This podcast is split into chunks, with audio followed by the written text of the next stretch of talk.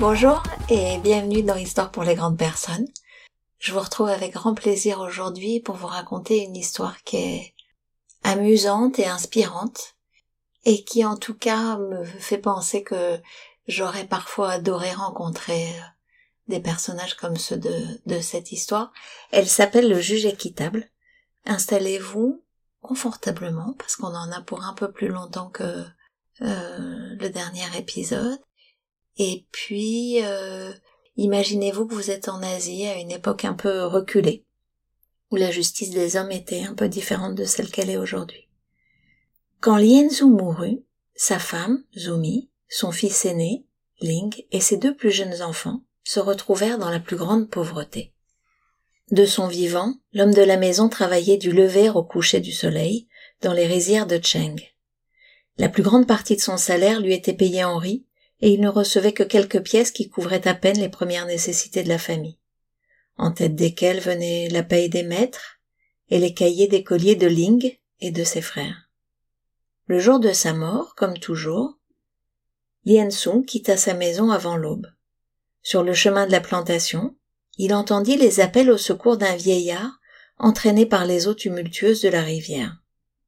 Lien Su le reconnut, c'était le vieux Cheng, le maître de la plantation où il travaillait. Il n'avait jamais été un bon nageur, or il fallait en être un pour seulement oser se jeter à l'eau, et encore plus pour essayer de sauver le vieillard. Il regarda autour de lui, mais personne ne passait sur le chemin à cette heure, et courir chercher de l'aide lui prendrait plus d'une demi-heure. Sans hésiter, Lienzu prit son souffle et se jeta à l'eau. À peine eut-il atteint le vieillard que le courant commença à l'entraîner lui aussi vers l'aval.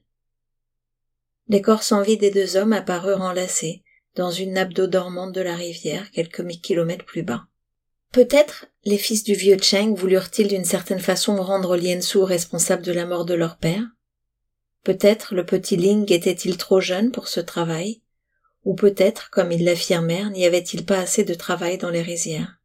Toujours est-il que les héritiers du défunt refusèrent d'accorder à Ling le droit de reprendre le travail de son père.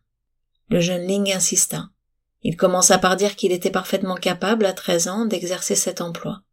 Il expliqua ensuite qu'il l'avait hérité de son père, puis il parla de son ardeur à la tâche et de son habileté manuelle. Et comme tout cela ne servit à rien, Ling supplia qu'on lui donnât ce travail en faisant valoir le grand besoin dans lequel se trouvait sa famille.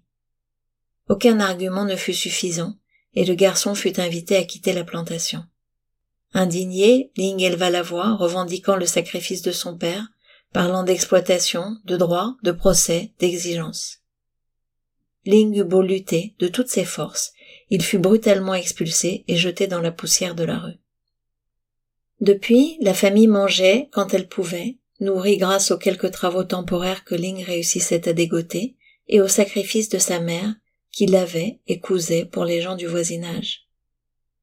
Un jour, comme tous les autres, Ling sortait de la plantation, car comme chaque jour, il était allé demander du travail, et comme chaque fois, on lui avait répondu qu'il n'y avait rien pour lui. Il sortait, la tête basse, les yeux fixant le sol, et ses sandales usées donnant des coups de pied dans les pierres qu'il rencontrait, essayant de chercher une consolation à sa douleur. Soudain, son pied heurta quelque chose qui fit entendre un bruit différent. Ling chercha du regard l'objet frappé. Ce n'était pas une pierre, mais une petite bourse, en cuir, fermée, par un cordon, et couverte de terre. De nouveau, le garçon la frappa du pied. Elle était pleine et faisait un joli bruit en roulant sur la terre. Ling continua à donner des coups de pied à la petite bourse pendant une bonne demi-heure trouvant agréable le son qu'elle produisait. Enfin, il la ramassa et l'ouvrit. Elle contenait un tas de pièces d'argent. Plein de pièces, bien plus qu'il n'en avait vu dans sa vie. Il les compta. Il y en avait quinze. Quinze belles pièces, neuves et brillantes. Il les avait trouvées, jetées à terre. Il leur avait donné des coups de pied pendant une demi-heure. Il avait ouvert la bourse. Pas de doute, elles étaient à lui. Maintenant, enfin, sa mère pourrait arrêter de travailler, ses frères retourneraient à l'école, et tous pourraient manger ce qu'ils aimaient, tous les jours. Il courut au village faire quelques emplettes. Il rentra chez lui, les bras chargés de nourriture, de jouets pour ses frères, de couvertures pour se protéger du froid, et pour sa mère, de deux belles robes importées d'Inde. Son retour fut une fête. Tous avaient faim et personne ne demanda d'où venait la nourriture avant d'avoir fini son repas. Après le dîner, Ling répartit les cadeaux, et quand les enfants, fatigués de jouer, allèrent se coucher, Zumi fit signe à Ling de venir s'asseoir auprès d'elle. Ling savait ce que sa mère voulait. Ne va pas croire que je les ai volés, dit Ling. Personne ne peut avoir donné tout ça pour rien, dit sa mère. Non, personne ne fait de cadeaux, à Ling. Je les ai achetés. C'est moi qui les ai achetés. Et où as-tu trouvé l'argent, Ling? Le garçon raconta alors à sa mère comment il avait découvert la bourse pleine de pièces. Ling, mon fils, cet argent ne t'appartient pas, dit Zumi. Comment ça, il ne m'appartient pas? C'est moi qui l'ai trouvé. Mon fils, si tu l'as trouvé, quelqu'un l'a perdu. Et celui qui l'a perdu est le véritable propriétaire de l'argent. Non, dit Ling. Celui qui l'a perdu l'a perdu. Celui qui l'a trouvé l'a trouvé. Je l'ai trouvé. Et s'il n'a pas de propriétaire, il est à moi. Bien, mon fils, dit la mère, s'il n'a pas de propriétaire, il est à toi. Mais s'il a un propriétaire, il faut lui rendre son bien. Non, mère. Si, souviens-toi de ton père et prends à ce qu'il te dirait. Ling baissa la tête et accepta à contre-cœur. Et comment vais-je faire pour les pièces que j'ai dépensées? Combien de pièces as-tu dépensées? Deux. Bien, nous verrons comment les rembourser. À présent, va au village et demande qui a perdu une bourse en cuir, en commençant près de l'endroit où tu l'as trouvée. À nouveau, tête basse, mais cette fois sortant de chez lui, Ling se lamentait sur son sort. Il se rendit d'abord à la plantation et s'enquit auprès du contremaître si quelqu'un avait perdu quelque chose. Le contremaître n'en savait rien. Mais il lui dit qu'il allait vérifier. Un moment plus tard, le fils aîné du vieux maître, et actuel propriétaire de la rizière, vint à sa rencontre. C'est toi qui as pris ma bourse? lui demanda-t-il d'un ton accusateur. Non, monsieur, je l'ai trouvée dans la rue. Rends-la-moi tout de suite, cria-t-il. Le garçon sortit la bourse de sa poche et la lui remit. L'homme vida la bourse dans sa main et se mit à compter. Le garçon le prévint. Vous verrez qu'il ne manque que deux pièces, monsieur Cheng. Je rassemblerai l'argent pour vous les rendre, ou je travaillerai gratuitement en compensation. Treize, treize, rugit-il. Où sont les pièces qui manquent? Je vous l'ai dit, monsieur, répliqua le jeune homme. Je ne savais pas que cette bourse vous appartenait, mais je vous rendrai votre argent. Voleur, voleur, je vais t'apprendre, moi, à garder ce qui ne t'appartient pas. Et il partit dans la rue en hurlant, je t'apprendrai, je t'apprendrai. Le garçon rentra chez lui. Il ne savait quel sentiment de sa colère ou de son désespoir était le plus fort. À son retour, il raconta à Zumi ce qui s'était passé, et celle-ci le consola. Elle lui promit d'aller parler à cet homme pour régler le problème. Cependant, le lendemain, un émissaire du juge arriva, avec une citation à comparaître, adressée à Zumi et Ling pour le vol de dix-sept pièces de monnaie dans une bourse. Dix-sept!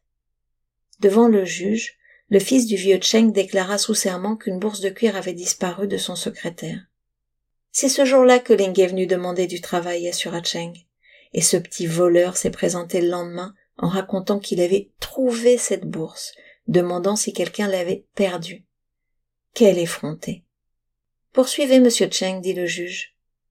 Bien sûr, je lui ai dit que la bourse était à moi, et lorsqu'il me l'a rendue, j'ai immédiatement compté le contenu et constaté ce que je suspectais il manquait des pièces, dix-sept pièces d'argent. Le juge écouta attentivement le récit, puis il tourna les yeux vers le garçon, qui, honteux, n'osait ouvrir la bouche. Qu'as-tu à dire, Ling? L'accusation portée ici contre toi est très sérieuse, précisa le juge. Monsieur le juge, je n'ai rien volé. J'ai ramassé cette bourse sur le chemin, et je ne savais pas que son propriétaire était monsieur Cheng. Il est vrai que j'ai ouvert la bourse, Vrai aussi que j'ai dépensé une partie de l'argent en nourriture et jouets pour mes frères, mais je n'ai pris que deux pièces, pas dix-sept. Le garçon sanglotait. Comment aurais-je pu prendre dix-sept pièces? S'il n'y en avait que quinze lorsque je l'ai trouvé Je n'ai pris que deux pièces, monsieur le juge, seulement deux. Voyons, dit le juge. Combien de pièces contenait la bourse lorsque ce garçon l'a rendue? Treize, répondit le demandeur. Treize, confirma Ling. Et combien de pièces contenait-elle quand vous l'avez perdue s'enquit le juge? Trente, votre honneur. Non, non, répondit Ling. Il n'y en avait que quinze des pièces. Je le jure, je le jure. Jureriez-vous, demanda-t-il au propriétaire de la rizière, que la bourse contenait trente pièces d'argent lorsqu'elle était sur votre secrétaire? Bien sûr, monsieur le juge. Je le jure. Zoumi leva timidement la main et le juge lui fit signe de parler. Monsieur le juge, dit Zoumi, mon fils est encore un enfant, et je reconnais qu'il a commis plus d'une erreur dans cette affaire. Cependant, il y a quelque chose que je peux affirmer. Ling ne ment pas. S'il dit qu'il n'a dépensé que deux pièces, c'est la vérité. Et s'il dit que la bourse ne contenait que quinze pièces quand il l'a trouvée, c'est sûrement la vérité. Peut-être, monsieur, quelqu'un a-t-il trouvé la bourse avant? Silence, madame, l'interrompit le juge. C'est à moi et non à vous qu'il revient de dire ce qui s'est passé et d'administrer la justice. Vous vouliez parler et on vous l'a accordé. Maintenant, asseyez-vous et attendez ma sentence. C'est cela, votre honneur, la sentence. Nous voulons justice, déclara le demandeur. Le juge fit signe à son assistant de faire sonner le gong, ce qui signifiait qu'il allait rendre son verdict. Demandeur et défendeur Confuse au début, la situation est très claire à présent, commença le juge. Je n'ai pas de raison de douter de la parole de M. Cheng lorsqu'il jure qu'il a perdu une bourse contenant trente pièces d'argent. L'homme sourit méchamment en regardant Ling et Zumi. Cependant, le jeune Ling affirme avoir trouvé une bourse contenant quinze pièces, poursuivit le juge. Et je n'ai pas non plus de raison de douter de sa parole. Un silence pesant se fit dans la salle, et le juge continua. Il est donc évident, pour ce tribunal, que la bourse trouvée et rendue n'est pas celle qu'a perdue M. Cheng, et par conséquent, aucune réclamation ne peut être portée à l'encontre de la famille Lienzu. Néanmoins, nous gardons ouverte la requête du demandeur, à qui on devra remettre toute bourse trouvée et rapportée ici dans les prochains jours, dont le contenu d'origine serait de trente pièces d'argent. Le juge sourit et rencontra le regard reconnaissant de Ling. Et quant à cette autre bourse, jeune homme? Oui, votre honneur. Je me rends compte de ma responsabilité et je suis disposé à payer pour mon erreur. Tais-toi. Quant à la bourse contenant ces quinze pièces, je dois admettre que personne ne l'a encore réclamée. Et vu les circonstances, dit-il en regardant de travers M. Cheng, je crois peu probable que quelqu'un le fasse. Je considère donc que la bourse peut être déclarée propriété de celui qui l'a trouvée. Et comme c'est toi qui l'as trouvée, elle est à toi. Votre honneur, commença Cheng. Votre honneur, essayait d'avancer ligne. Silence, ordonna le juge. Affaire jugée. Tout le monde dehors. Le juge se leva et quitta rapidement la salle du tribunal, tandis que son assistant faisait à nouveau sonner le gong. Ça donne envie, non? En tout cas, moi, franchement, ça m'inspire et merci de m'avoir écouté. Je vous dis à bientôt sur Histoire pour les grandes personnes. Dois-je vous rappeler que hum, le meilleur moyen de ne pas rater un épisode, c'est de vous abonner sur euh, Spotify, Apple Podcast, Google Podcast, en fait toutes les plateformes quel que soit votre téléphone, votre ordi. Et puis je vous invite à m'envoyer euh, un message ou une histoire que vous auriez envie de partager. Je vous remercie et euh, à bientôt dans Histoire pour les grandes personnes. On se retrouve dans 15 jours. Au revoir.